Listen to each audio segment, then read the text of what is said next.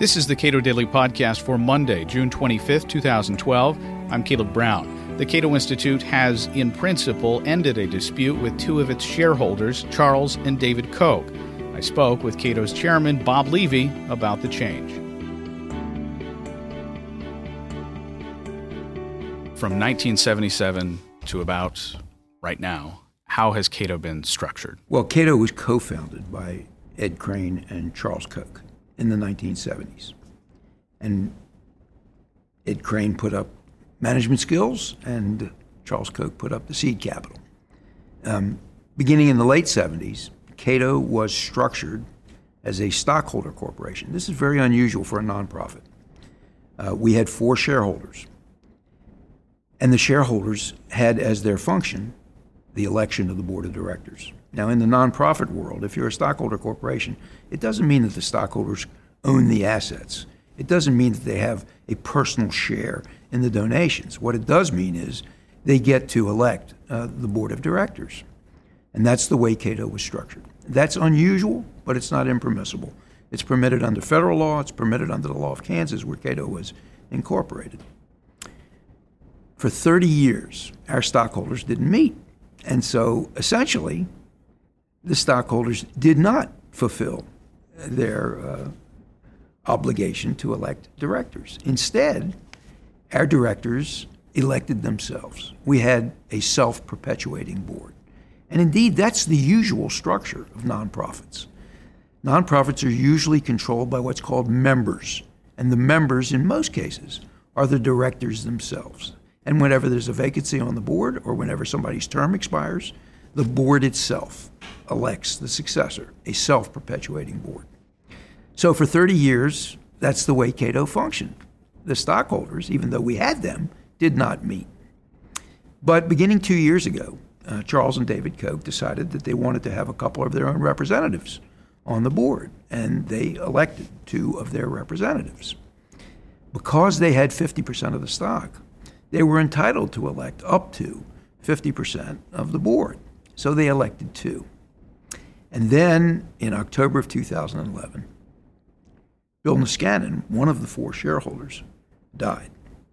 And so instead of four shareholders, we had three shareholders plus the Niskanen estate. The Kochs argued that they therefore held two thirds of the shares. We argued on the board no, the Niskanen estate was the shareholder succeeding Bill Niskanen himself. That became the subject of litigation when the Kochs filed a lawsuit contesting what would happen to Bill Niskanen's shares.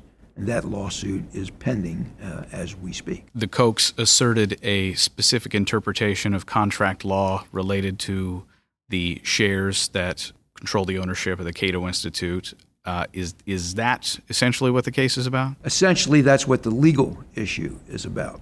The Kochs did have a view of a shareholders agreement that had been signed by all of the shareholders. Our argument is that that shareholders agreement does not apply in these circumstances, and that even if it does apply, the Kochs have misread its provisions. And so that's the technical legal issue that would have to be resolved by the Kansas courts. And tentatively, a trial date had been set for January of 2013. But of course, there's a much more important issue, much more critical to uh, us at Cato, and that is not the division of shareholdings. It is rather whether Cato can successfully function if it's being perceived as a partisan or an aligned or an arm of a special interest. Our argument is that Cato must be non aligned, nonpartisan, and strictly independent of all special interests. And so the stockholder structure, in and of itself, is a problem for the Cato Institute.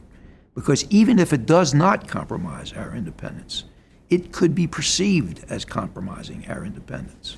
We would be perceived as a mouthpiece for special interests, and we cannot function effectively if we are perceived in that manner.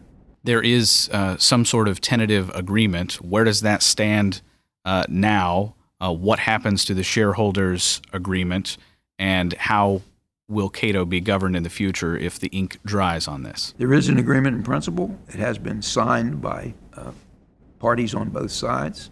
It is yet to have been uh, reduced to formal, or I should say, expanded to uh, formal legal documents, but that is in process. But we do have agreement on all of the major provisions. And we would expect that that agreement in principle will be converted into formal legal documents and we will have a settlement.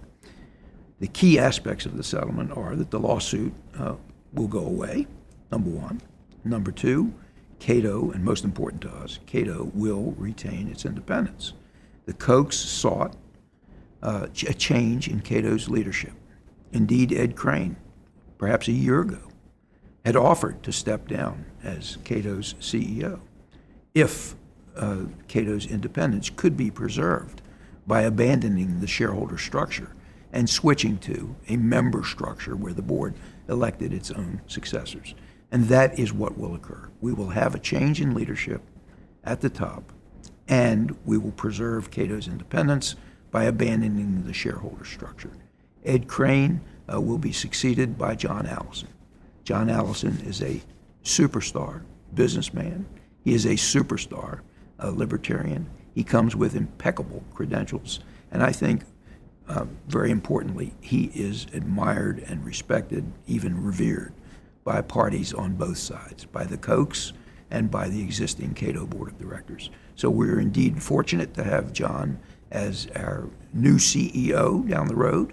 And we're indeed fortunate to have preserved Cato's independence as a result of this settlement, which, as we speak, is being converted into formal legal documents. What is next? What does this uh, change enable? Obviously, putting to rest uh, this shareholders agreement is something that Ed Crane has wanted for a very long time.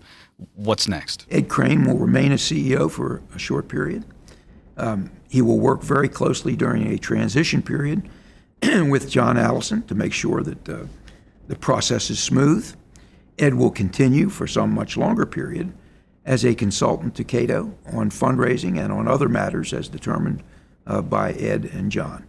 Uh, Cato will um, continue with its uh, astonishing record of success, its expansion, and this comes at a time, of course, when Cato's voice on public policy matters is needed more than ever. Bob Levy is chairman of the Cato Institute. You can subscribe to this podcast and other products of Cato at our website, cato.org.